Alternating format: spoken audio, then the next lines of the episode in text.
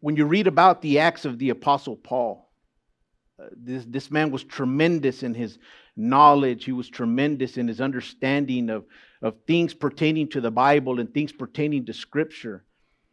As a matter of fact, it was so tremendous that he was allowed a thorn in the flesh because of it so that he would not become proud, so that he would not become haughty. And if any of us have ever started gaining any kind of knowledge in the Bible, you'll start to realize quick enough that it's very easy to get a little excited and puffed up, right? It's it's it's wonderful to know things about God, but there is a tendency to get a little puffed up. So because of it, Paul was allowed to have this thorn in the flesh. And so when we look at that, you see when he wrote to the church in Corinth in First Corinthians chapter 2. And in First Corinthians chapter 2, verse 2, Paul writing to him, he said, When I came to you guys in Corinth, I didn't come with excellence of speech. I didn't come with persuasive words. I didn't come to try to just uh, stir your emotions or, or manipulate you with all kinds of words, but what I did is I came in the demonstration and in the power of the Spirit of God. Now, this was a clear indicator that he was according to the influence of the Holy Spirit of God. Right? The, the prophet said, It's not by might, it's not by power, but it is by your spirit, by the Spirit of God. And so we recognize that when Paul's doing it, with same thing when Jesus is doing it, it's all influenced by this power, this Holy Spirit, this driving force that's within them and, and within every single believer. But before he said that, he said, I made it my goal. This was my determination. This is the end that I came to. As a matter of fact, that was our first message that we preached when we opened up here uh, this, this uh, ministry it was on 1 Corinthians chapter 2, and he said, I made a determination in my mind not to know anything else. I didn't want to concern myself with nothing else except for Jesus Christ and Him crucified. And that should be the concern with every single believer. I want to know more about this God and I want to know about the crucifixion because the crucifixion talks about a lot. It talks about the fact that we are on our way to eternal damnation. We're born in that state. So, because of it, there is a remedy, right? That's the atonement of Jesus Christ at the cross. But even when we receive that atonement, we still have the ability to go back and sin. And so, all of these things begin to be an instrument to guide us in life, how to become uh, more pleasing to God. Because we're not just trying to become better people. That's not the goal. Because atheists can be good people, agnostics can be good people, but we want to be better pleasing in the sight of God because this good God saved me. Then what the least that I can do is be a good um, imitator of who He is and what His Word says. And so today, that's basically what, what we're going to see Jesus. He's promised them, because think about this. Again, their final days, the time is just getting short, and he's about to go be crucified. And so imagine the grief in their hearts. And think if you've ever had a loved one, maybe on home hospice, and they're laying in the bed and you're seeing them slowly decaying, you know that the time is getting very short. But that person has some few words to say to you. You're going to be listening attentively. You're going to listen. And I don't want to forget this. And for me personally, I can remember when my father was laying in hospice, I remember every single word that he told me. But when they're not in hospice, we don't listen, right? It's like they, they tell you don't do this or don't go, go there, but they don't listen. As a matter of fact, we didn't listen to our parents, most of us, right?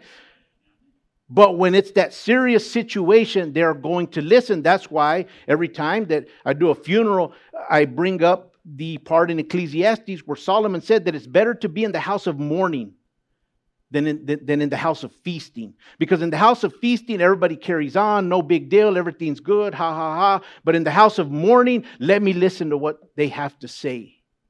Because I'm grieved and I need to hear something that's going to bring me some kind of hope. When you're in a house of feasting, you don't need hope. You don't even think about hope. Am I correct? No. Why do I need hope? I'm doing good. There's good food, there's good fellowship, and everything is just great, so I don't need that. So, for that reason, it's better to be in the house of mourning. For that reason, it's critical to bring a, a, great message that's going to penetrate into the soul, into the heart of a person during the time of a funeral, because chances are there may not be another time where they're going to actually sit and ponder about things and think about them. So, Paul said in the demonstration and in the power of the Spirit, Jesus is talking about that promise here to his disciples. And so I'll go ahead and read the verses, and we'll continue starting in verse 15 of John chapter 14. If you love me, keep my commandments, and I will pray the Father, and he will give you another helper, that he may abide with you forever. The Spirit of truth, who the world cannot receive, because it neither sees him nor knows him, but you know him, for he dwells with you, and he will be in you. I will not leave you orphans. I will come to you. A little while longer, and the world will see me no more, but you will see me because I live, you will live also. At that day, you will know that I am in my Father, and you in me, and I in you. He who has my commandments and keeps them, it is he who loves me. And he who loves me will be loved by my Father and I will love him and manifest myself to him. Judas, not Iscariot, said to him, Lord, how is it that you will manifest yourself to us and not to the world? Jesus answered and said to him, If anyone love me, he will keep my word, and my Father will love him, and we will come to him and make our home with him. He who does not love me does not keep my words and the word which you hear is not mine, but the Father's who sent me.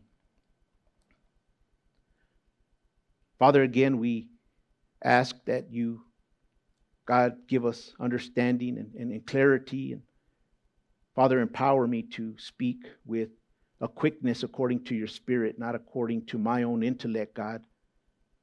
That we can understand you more and understand this promise that you have given to us of the Spirit of truth so that you may be glorified through it all and we may be comforted, Father, in the name of Jesus. Amen. So, again, this promise of the Holy Spirit, Jesus said, another helper. I will pray the Father, and he will give you another helper, that he may abide with you forever. This is a, a different helper. This is what it actually means completely, totally different. Not in a sense like us, as far as having the same uh, desires that we would necessarily have. Remember, Jesus said that the Spirit always bears witness of not Himself, but bears witness of the Christ. So the Holy Spirit doesn't even draw attention to Himself, but He draws attention to Jesus Christ. He says, This other type of helper. He's not like you, He's totally different. He's on the contrary, but I will pray the Father, and He will give you this helper. Now, in other translations, it comes across as comforter or advocate. You're reading the, the, King James Version, ours in the New King James says the, uh, another helper, but comforter and advocate. Well, we know what a comforter does it consoles, it, it, it helps us in time of need. And of course, an advocate, we know that an advocate is someone who publicly supports or recommends any particular cause. That sounds like the Holy Spirit. Because the Holy Spirit supports the cause of Jesus Christ, the cause of God, the cause of all of the Word of God. So he is an advocate. It says, and, and when I give him to you, he's going to abide with you forever. He's going to make that dwelling place, not for three months, not for six months, but forever. Now remember, he's giving some, some words of encouragement to these disciples because their heart's starting to get heavy. I mean, we watch movies sometimes that you see two people who got close together and one of them has to depart and they're talking and, and, and, tears are manifesting because there's a sadness. I mean this i mean think of this. This was a deep time of sadness. Now you, we have to understand we believe scripture and so because of it several thousand years ago this truly took place this literally took place. He is talking with his disciples. Now, today, there is a celebration for the anniversary of Palm Sunday. Remember that a few chapters back? Everybody's waving their palms. Hosanna in the highest. Uh, glory be. Uh, blessed is he who comes in the name of the Lord. Remember, the city was in an uproar, and he's riding on a donkey. And they're not seeing everything yet, but just like a week later, we're going to celebrate Resurrection Sunday. Uh, next week, they said, Crucify him. Give us Barabbas. Because it didn't come across they're starting to see things. This isn't exactly what I expected. And we're not taking the opportunity to make uh, the whole service about Palm Sunday. We recognize it, it's celebrated. But for me, I will continue with, with the exposition, right, of, of, of the Word of God, which we're doing right now. But he says this promise is going to be the Holy Spirit, the Spirit of truth. Now, John calls the Holy Spirit the Spirit of truth on several occasions. The next chapter 15, he's going to do it. He's going to do it in chapter 16. The Spirit of truth it says, Who the world cannot receive because they can't even see the Spirit of truth. But you can. We can. Now, this Spirit is the influence which guides and governs the soul of every one of us in here, especially the disciples, every person who breathes. That is the, the spirit. Now, one might think, well, it's the emotions, it's, it's the heart, it's the, it's the emotions. No, it's the spirit that, that is interconnected to those. Now, I can't explain exactly how it is. Those things belong to God, but without the spirit, then there cannot be anything else particularly after that. Allow our spirit to be gone and we'll cease to exist. That's exactly what happens to a person when they take their last breath. The spirit is gone. It's not their soul that's gone. I mean, it per se, it's not uh, active anymore, but it's the spirit that departs. The spirit of truth. Now, we know that truth means uh, what is true in any matter or any consideration. We've talked before that the word of God stands. A person could say, yes, uh, it's this way, or there's another way to come to salvation. Well, I mean, that's what you could say, but the truth still stands that there's only one way. John 14, 6, we saw it. He's, Jesus said, I'm the way, the truth, and the life, and no man comes to the Father but through me. You can think you can go another way, but you're going to be wrongly mistaken and deceived in the last day. It's not going to happen. So the Spirit of truth is going to, it's going to, it's going to be with you. It's going to make things known and revealed. They're no longer going to be hidden. This is one of the this is one of the signs of of a believer when they come to the Lord is because now I understand the things of God. I didn't used to understand them. I would read the Bible and they were just like so just I was just reading. I didn't know where to start, where to end, where to begin. I had no you know understanding of the analogies, the types, the shadows. But the spirit of truth when we receive him starts to show us, starts to remove that veil, remove those scales and now a believer can see. And of course, this includes every single thing that Jesus had told him. And not only from his time in ministry, but from the very beginning of time, from Genesis. But of course, Jesus, what he ministered to his disciples, what he did was just fulfilling everything that was in the Old Testament. This spirit of truth, we need him, especially in the day and age that we live in right now. They needed it back then, we still need it today. Now, there's a sort of haughtiness that has come upon our world that they think they know it all. Because we can send people to the moon and, and we're almost going to send them to Mars. And we can build things that can do things that no man can do, but they seem to forget that they can't do things that God can do. I mean, it doesn't matter if you can build a big, huge city, but you can't convert the soul of a man. Those things belong to God. And so that's the things that, that make important. In First John chapter 4, verse 6, John, the Apostle John, writing, he said, We are of God. He who knows God hears us. He who is not of God does not hear us. By this we know that the spirit of truth and the spirit of error. And I've talked about this a lot.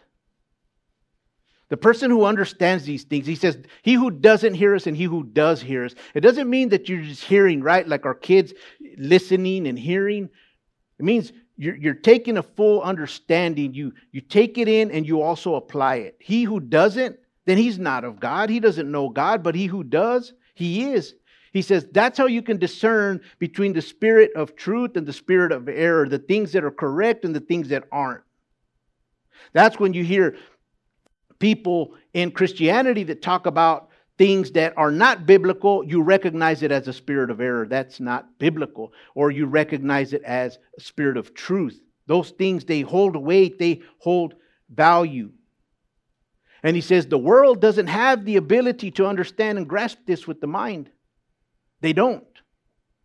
Paul, again, writing to the church in Corinth, said those, those things don't come by human wisdom, they come by the wisdom of God. Now, the wisdom of God is considered foolishness by the world. That's, that's why do you even want to do that? That's dumb. It doesn't make any sense. Why do you want to go to church? Why do you go to so much Bible study? Why do you go to prayer? Why do you do these things? It's foolishness to them. But to us who are being saved, we know that it is life.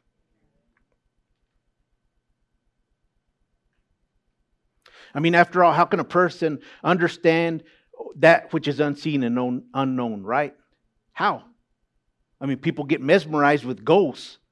I don't see a ghost, and but but I heard something move. See, it's easier. People believe more in a ghost or a haunted house than they would believe in the Holy Ghost, the Spirit of God. And they, how do you know that they believe it in it more? Because the hairs on their body stand up. Because they get scared.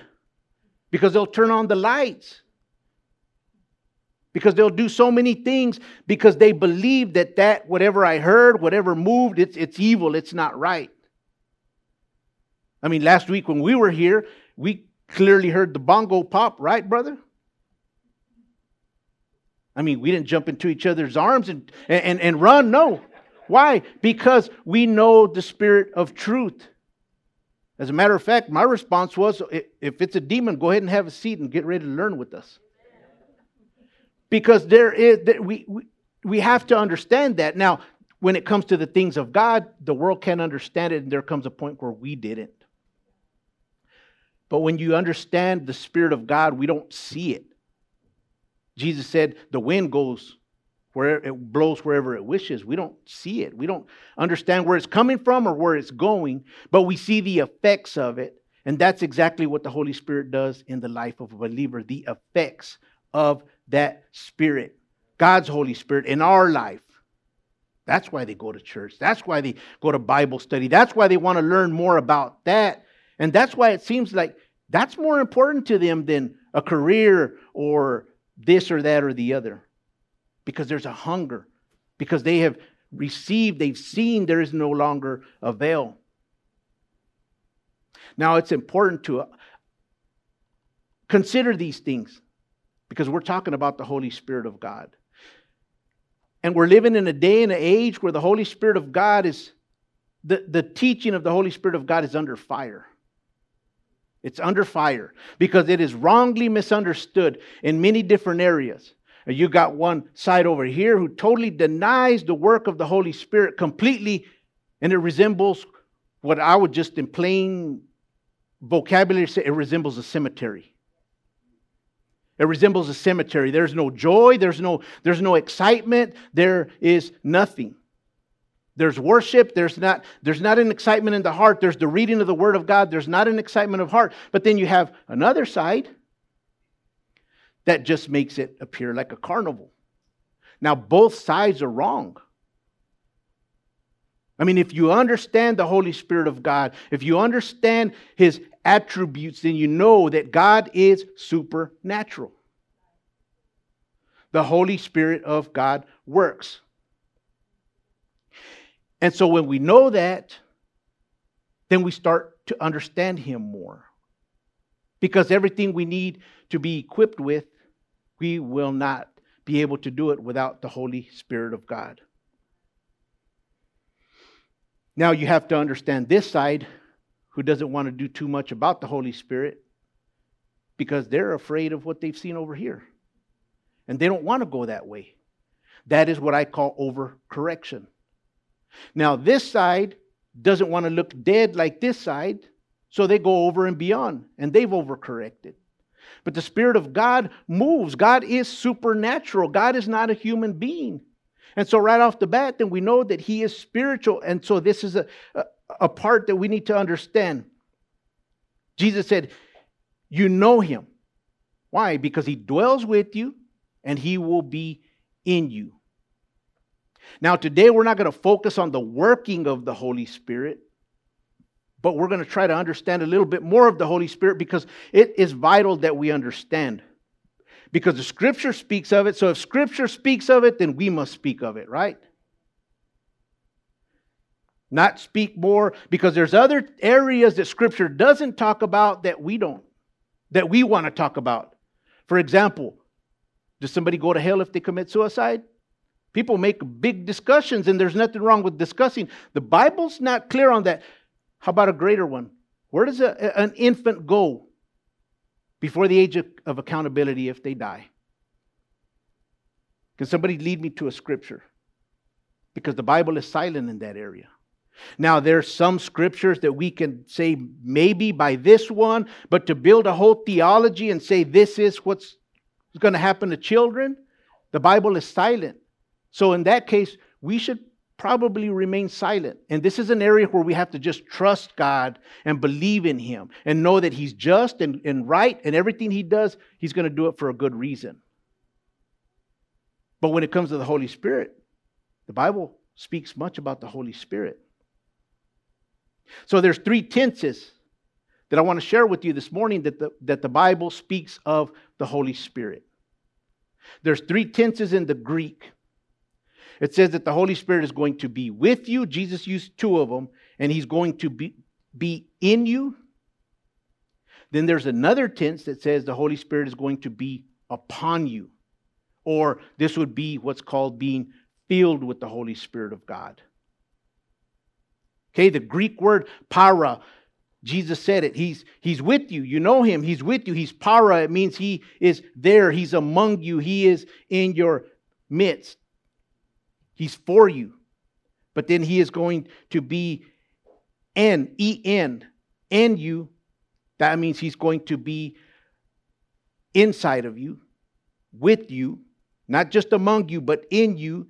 Then there is the Greek preposition epi, which means he is going to be upon you. What does that look like? It doesn't look like what you see at the hyper Pentecostal churches. But what it looks like is when you see the Spirit fall upon Samson and, and, and, he, and he broke the chains loose and, and knocked down the pillar to the temple.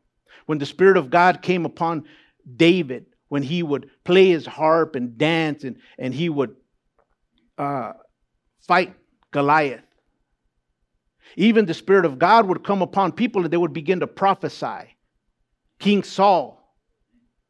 Okay, these are things that we, we shouldn't be afraid of. We should embrace them and want to know more about them. How can I how, how can I understand this and partake in it, but without overcorrecting and going to the other side? Again, next week we will see, or in chapter 16, we'll see the working of the Holy Spirit. Because this is a promise that was given to us. It's a, it's a driving force, it's a driving power. It, it makes it enables us. When Jesus said, the world can't receive them, the Greek says they don't have the power because it belongs to me. In Acts chapter 11, verses 15 and 16, this is Peter uh, given a, a, message about when the Lord sent him to go preach to the Gentiles. Remember, they were only supposed to go to the Jews. And he saw a vision as he was laying on the, on the roof, and he saw a vision of a net and a bunch of uh, four footed animals and creeping things. And he heard the Spirit of the Lord tell him, Rise up and eat. And he said, Not, not so, Lord. I've never eaten anything unclean. And basically, what that meant was now you can go to that which you consider unclean. That's the Gentiles. Go to them. I'm going to give them salvation because my people, they don't want to receive it. So it says in verse 15, and as I began to speak, the Holy Spirit fell upon them. Okay, this is that preposition epi, it fell upon them as upon at us at the beginning, referring to Acts chapter 2. Then I remembered the word of the Lord, how he said, John indeed baptized with water, but you shall be baptized with the Holy Spirit. And he says, in just a small amount of time, the world's not going to see me anymore. But you will see me. And because I live, you're also going to live. Now, this doesn't just mean like life in, in general, but it means you're going to have this life inside of you. You're going to have this, this life and life in abundance. You're going to be living. You're going to be active. You're going to be blessed. You're going to be full of joy. Not like the world. They can't receive it. You know, like the individuals you see that have a big bank account and a big home and nice cars, but there's no joy. There's no joy.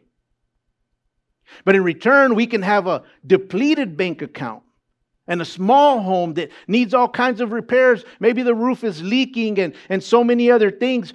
In our car, it's, it needs repairs. But praise God, I'm full of joy inside. That's what happens with a believer because that is the power of the Holy Spirit. That's what drives us. That's what keeps us content. We live because He lived, and I belong to Him. I'm grafted into that tree. So now my life is vivid. Now I'm full of joy. I'm full of peace. I'm full of all of these things. And that's what Jesus is telling the disciples. He told them earlier do not be troubled. You believe in God, believe also in me. In my Father's house, there are many mansions, correct? You're going to have true life. You're not going to be lifeless. You will have this living water that he says, He who believes upon me, out of his belly shall flow rivers of living water. Water is refreshing. We don't run to a soda. We don't run to anything else. We don't run for a Starbucks when we're thirsty. When we're outside, we run for water and it quenches our thirst. It's the same thing in the spiritual realm. We quench for the Spirit of God. He said, That's when you know that I'm in my Father, and you and me, and I in you. That's when you're going to understand these things. Now, he gives them these conditions. He says, He that has my commandments, and he keeps them, my Father will love him. Means that one that's closely joined to my commandments, to those things that, I, that I've required of him, my precepts, my statutes, all those things. He who has them, if you obtain them, my Father's going to love them. But when he keeps them. Now, I've talked about this Greek word before to keep. It means to observe them. The Greek word is tereo, where we get our Spanish word for homework. Okay? You study it. You, you, you, well, that's what we do when we do our homework. We're learning deeper so that I can be ready for a test, so that I can be ready for a situation. We study the Word of God. We remember the Word of God. That's why we're, oh, okay, that's why preachers make a big deal about people reading their Word of God. That's why they make a big deal about spending time alone with God so that we can meditate and be prepared because we're doing our homework so that we can understand when things begin to arise, how to react to them, how everything is going to come to play, and what else does it do? It makes us well acquainted. Isn't that what happens when we do our homework? I mean, there comes a point where we don't know how to add or subtract when we're small. We do our homework, and then guess what? I can do it on my head now. I don't have to do it on a piece of paper and you come to a point of maturity following God. And I'm not talking about calling out verses, I'm not talking about calling out particular translations, but I know what the Bible says. That's the most important thing. That's what God wants us to do. He said, That person who does that, that's the one that loves me. That's the one that my Father will love and I will love them. And you start seeing this intertwining of the triune being of God. The Spirit, he says, we and the Spirit of God, God the Father, God the Son, and God the Spirit. He says, and then I'll manifest myself to them. I'll make myself seen. And it doesn't just mean physically seen, but you'll see in the spiritual realm, oh, amazing grace, I was blind, but now I see. means to appear. I'll appear. I'll exhibit myself. It's where we get our word, the word that's used for emphasize. When something is emphasized, it means to give special attention to a particular thing. So he starts to give his attention to us. We start to give ours to him, and we start to become relational. Now I know this God. Because that's what's required of us, not to have this general knowledge, not to just have a head knowledge, but to have this intimate, this gnosko, this personal relationship with this God. And of course, Judas told him, How is that even possible? How is that possible for you to manifest yourself to them or to us, but not to them? I mean, how are you going to distinguish the two? Again, by the Spirit of God. That's how it's going to happen. He says, If any man love me, he will keep my words. Now, he doesn't say my commandments. He says, You're going to keep my words, everything. Not just the commandments, because today there's a, there is a people who just want to observe commandments and they just want to observe rules. And that's not necessarily what God is just trying to do as well. The rules, as a matter of fact, that's what they were doing in the Old Testament. That was their error. They were trying to obtain salvation that way. Now, all those commandments serve as guardrails for you and I to do us well, to serve us well, not for any other reason. But every word that comes out of the mouth of God, that's what Jesus told Satan when he tried to tempt him. He says, Man shall not live by bread alone, but every single word that comes out of the mouth of God. Now, we've talked about on Wednesdays that every single thing in here is God breathed, everything that comes from it. So every word matters. Even the crossing of the T's and the dotting of the I's, when you understand that in the Hebrew, there is a lot behind it. When we do that, my Father will love them and we will come to Him. And he says, We're going to make our home with him. Now, this is the same word for mansion. Remember, in my father's house, there's many mansions. We're going to make our home with him. It means to make something out of nothing. As a matter of fact, we are nothing. But then when the Lord comes, we are something. Why? We are the righteousness of Christ. That's what the Bible says. The words which you hear, they're not mine, but the Father's who sent me. Now, this is like a reminder. These aren't even necessarily mine, but they're the words of the Father who sent me. It means that he was sent with a purpose.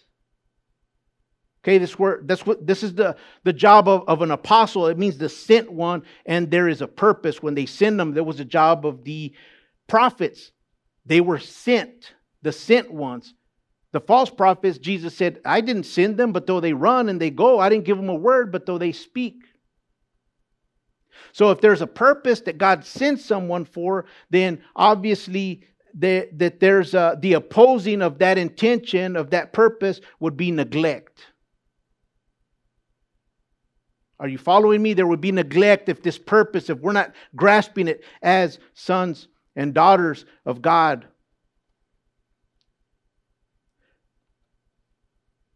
Now, in the book of Lamentations, because I think that this sheds a whole lot of life on, or a lot of light on this topic of the Comforter, the Holy Spirit. Because God said, These words aren't mine, but the Father who sent me. He wants us to keep his commandments. He wants us to observe them. He wants us to he wants us to prosper of course in life, but he's not more concerned that we prosper, he's more concerned that we keep his words. But I take you back to the book of Lamentations. It's an epistle that's not very much read, but it's actually a very interesting, it's a very somber very somber epistle. As a matter of fact, the, the root word from it, lament, that's what it means to weep and to cry. Now, I personally believe the prophet Jeremiah wrote this, but you have to see the heart of this prophet. Now, when you read the book of Jeremiah, people come across with the understanding I mean, that, that guy was a jerk. That guy was too harsh. That guy was not loving. That guy was too condemning. But all he was doing was speaking the word of God. He was trying to get the people of God to start to think rightly about God. Come back to the Lord. because they were straying away from God. But these false prophets, oh, the message that they had, that tastes nicer in my mouth. That's more palatable. So let me listen to that. But the warning was come back to God or there's going to be a price to pay. There's going to be a judgment. Now, God is a God of justice, and He waits and He waits and He waits. Well, finally, the judgment came. Jeremiah 29 11, the scripture we talk about, when you read on a little bit further down, He gives them the, the judgment and He declares it 70 years, you're going to be taken captive by your enemy. I'm allowing this. The Babylonians are going to come, they're going to plunder you, they're going to take away your, your, your men, uh, mighty men, they're going to take away your priests, they're going to take away all of your holy relics everything. So get used to it. This is going to happen. Well, this same prophet who preached judgment and he preached repentance that people didn't like very well, they tried to kill him.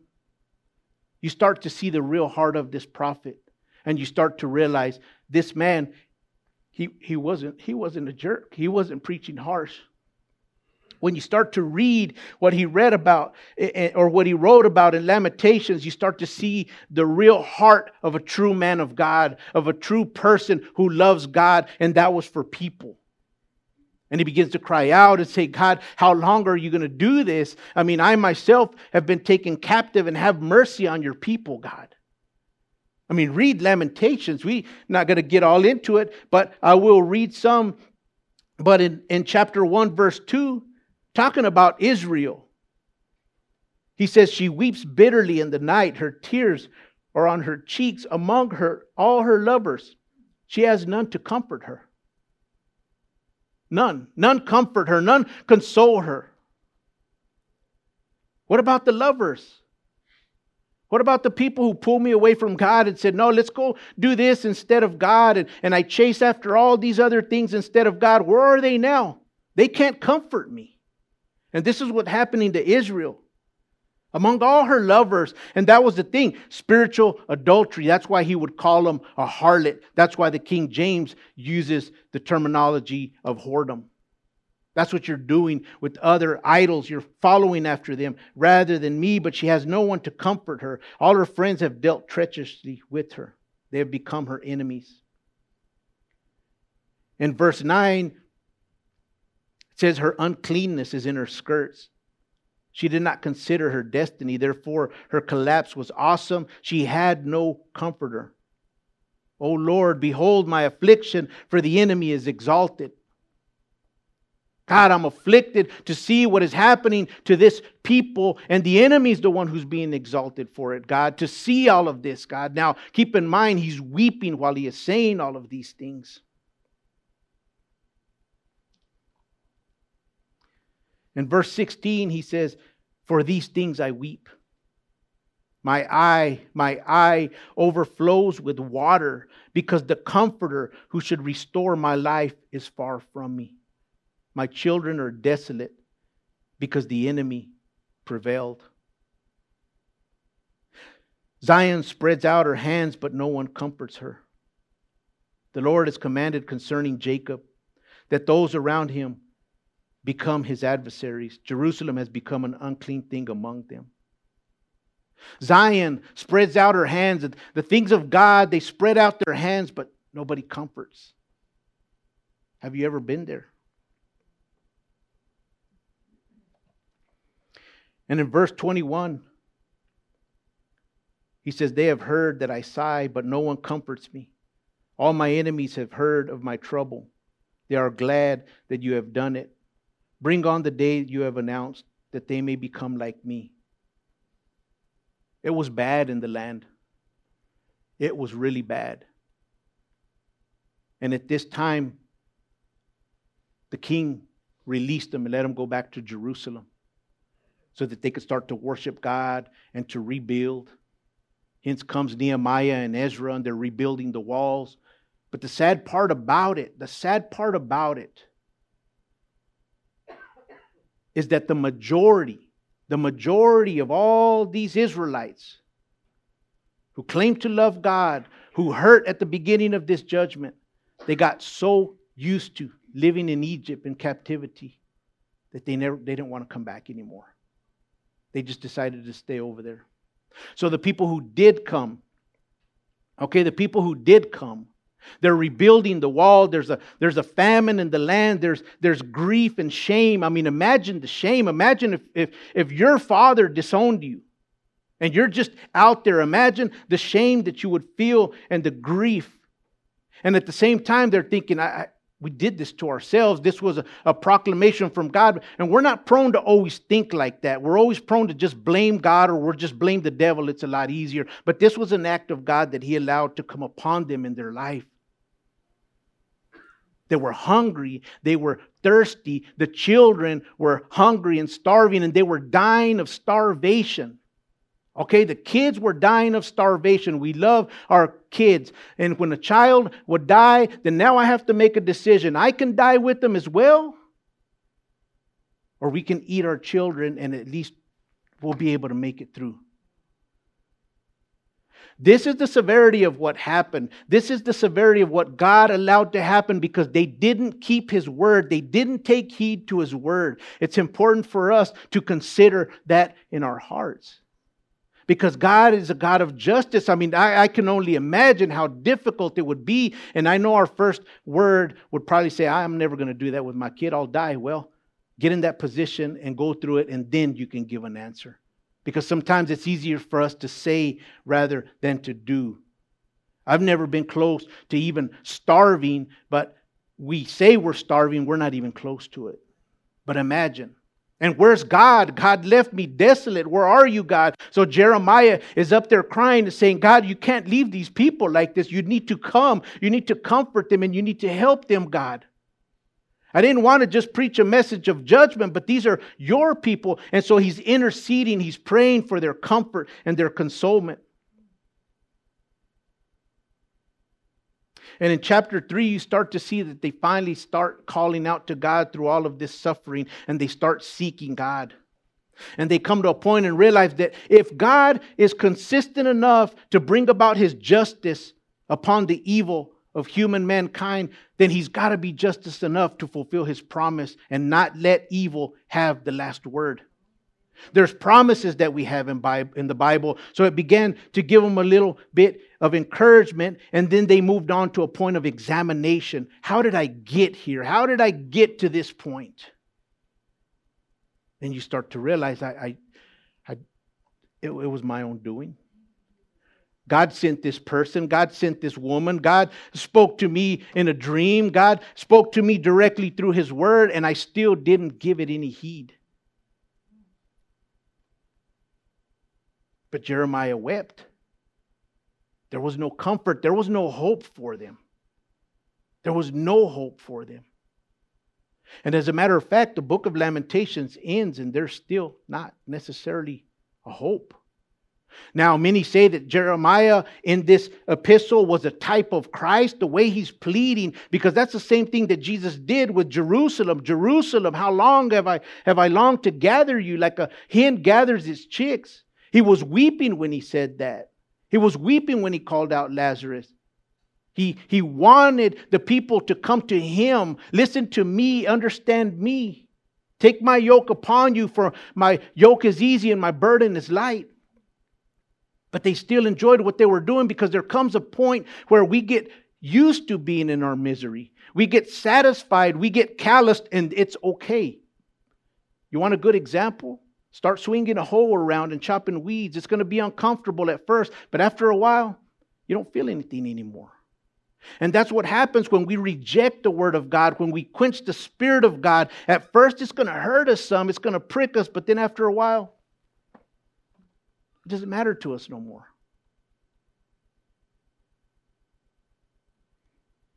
But Jesus said something in verse 18 to his disciples. He said, I will not leave you orphans. I will come to you. I won't leave you orphans.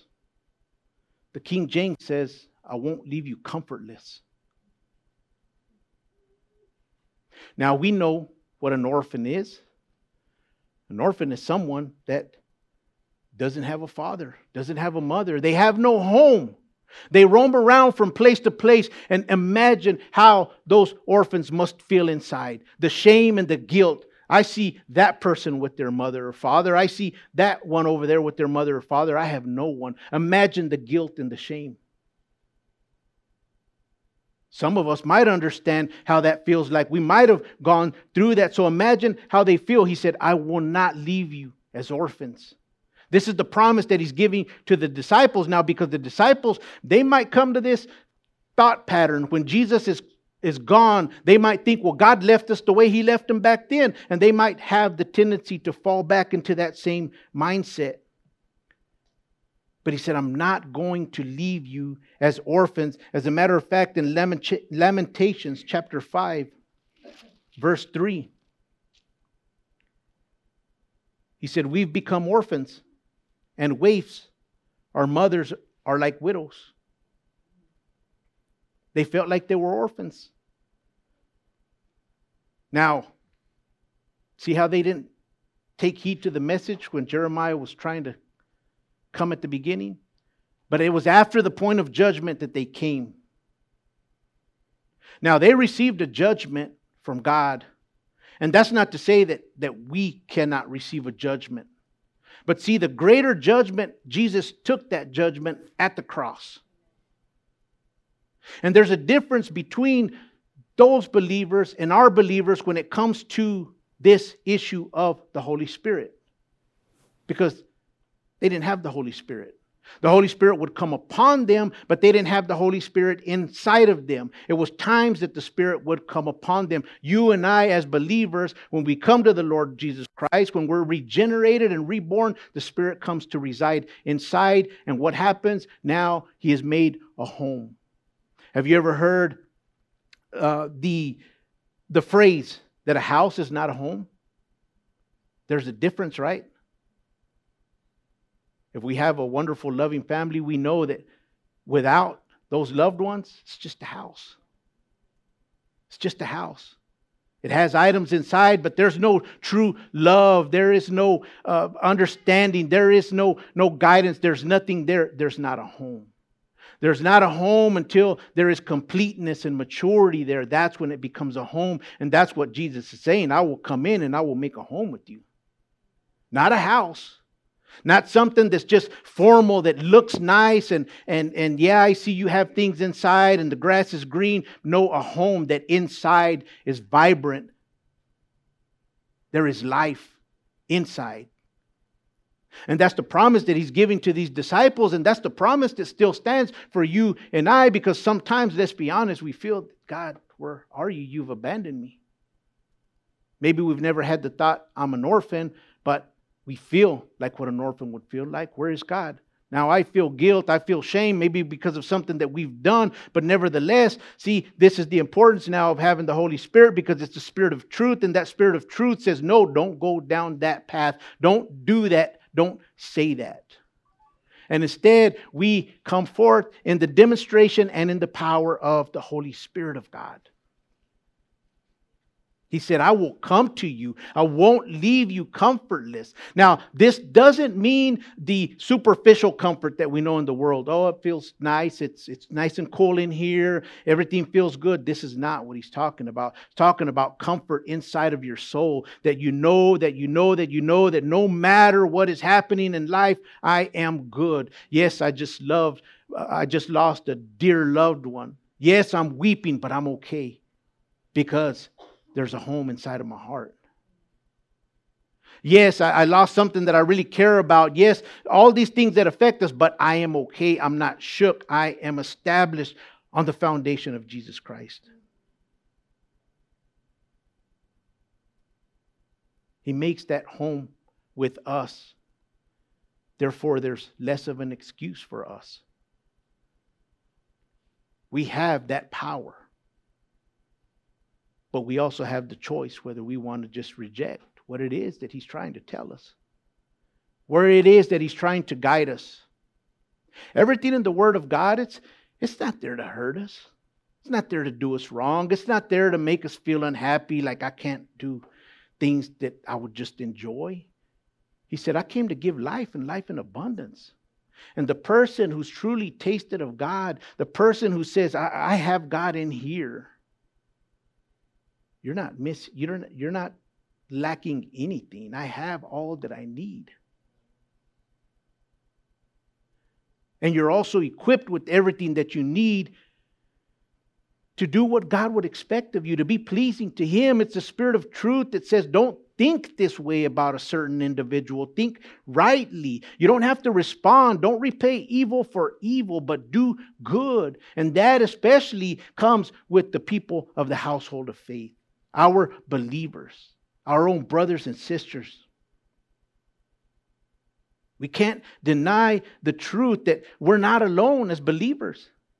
Because Satan's going to come and he's going to use every single opportunity and he's going to make us feel comfortless, not outside.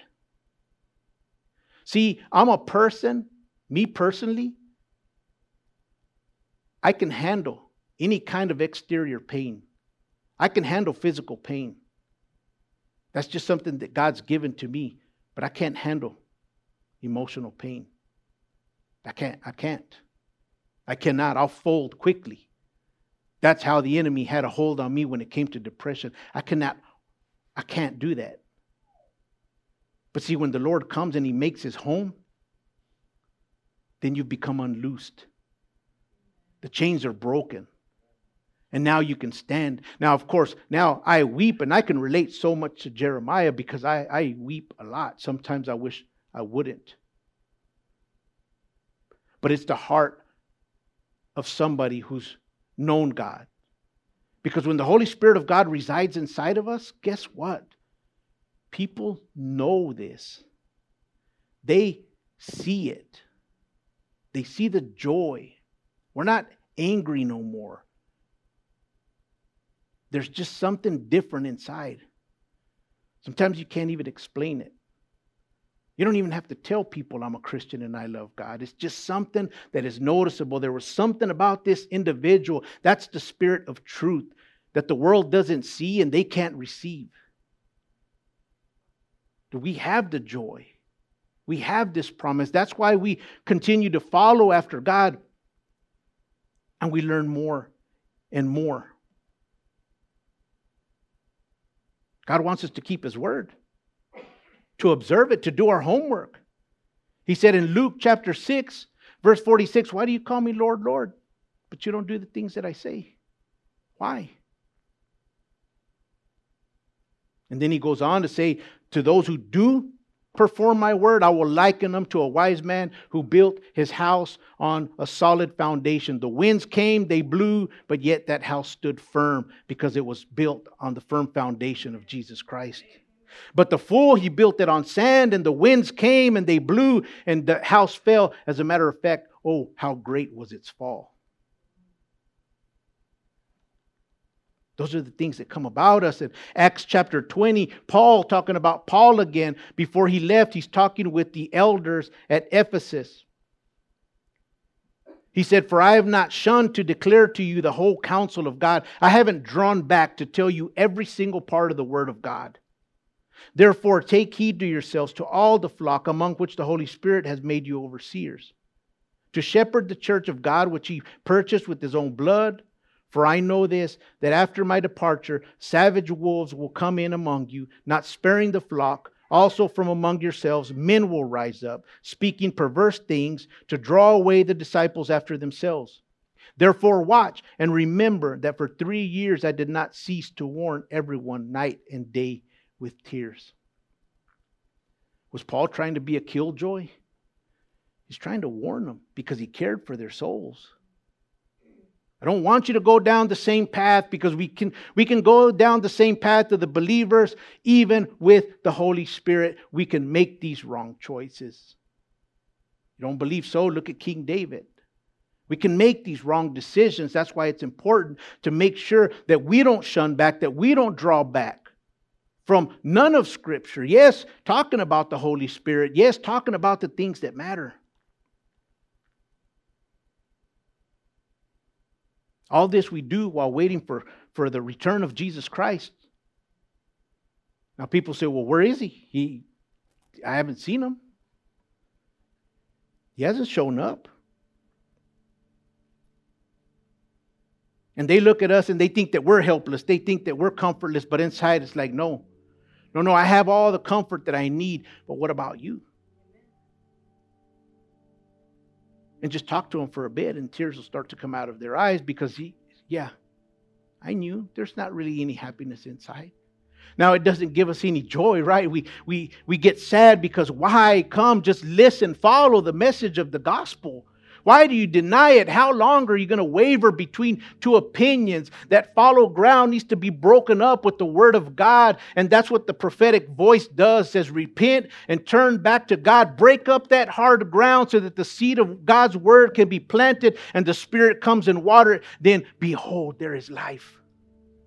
There's life springing forth. And with that life, there is a hope, right? And with that hope, there is a promise that I'm not going to leave you comfortless. I'm not going to leave you as an orphan. You have a father. No, you can't see him, but you have to know in your heart that you have a father. His name is Jesus Christ. See, he loved us even when we were still sinners. Romans 5 tells us. We didn't know him as Father, and he came and he died for us so that we would pursue after him, so that we would see that demonstration of love. And how can you reject that demonstration of love? I mean, women get treated spitefully by men and they abuse them physically and emotionally, but they still follow after them. Men get cheated on by women, but men still follow after them. Why do you follow after that love that's superficial? Why don't you follow after the love that is eternal and it never perishes? It doesn't grow old or weary, it doesn't get tired. That's the love that we want to follow against. None of us are perfect. None of us knows every single thing, but we're learning, we're growing in the grace of God, we're growing in the knowledge of God. But to do that, we need to know that I have God's Spirit with me. Now, God's Spirit resides with the believer. And He manifests Himself to us. He shows us, son, daughter, I'm right here. He manifests Himself to us through His Word. I'm right here. Don't feel alone.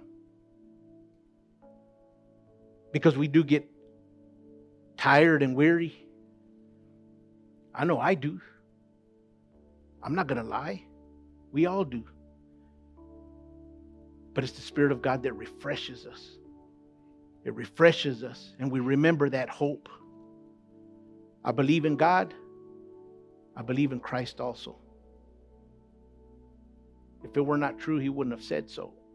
He's gone to prepare a place for you and for me and those who belong to Christ. But we don't have to wait until we get that key to that eternal home because right now He's made a home inside of our hearts and He resides there. In every single believer. So let that serve as a reminder this morning that we are not comfortless as Christians. He says, I will come to you, I'll make my home with you. All you have to do is observe me, follow after me, seek after me. And that's a joy that would ring in the heart of every believer. God would love me like that, even though I just failed him this morning. Yeah, He's a merciful God. And that's when we begin to cry and say, God, I don't want you to just be with me or among me, but come upon me, God. Fill me with your Holy Spirit, God. If I have to call into work tomorrow because I'm weeping in your presence, then God, let me call in and weep in your presence. Don't let me quench your spirit, God, because you are worthy. Don't ever forget that promise as Christians because we do get tired and we do get weary. But God comforts the weary and it renews our strength. Let's stand and let's pray.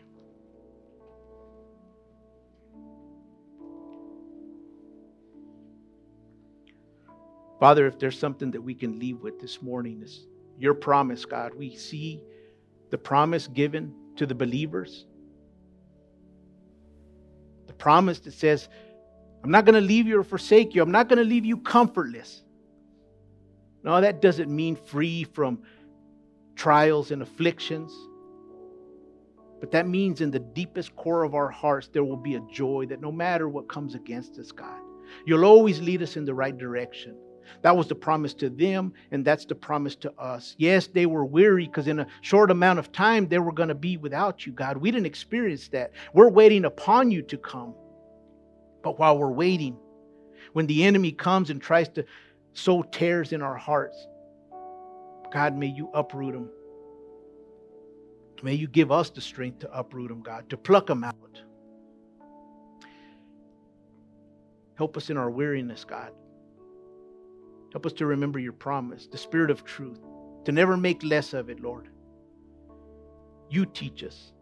You teach us your ways, God, not the ways of a man, so that our lives will come forth in the demonstration and in the power of your Spirit, Father. Until then, God, we wait upon you. Have your way, Father. In the name of Jesus. Amen.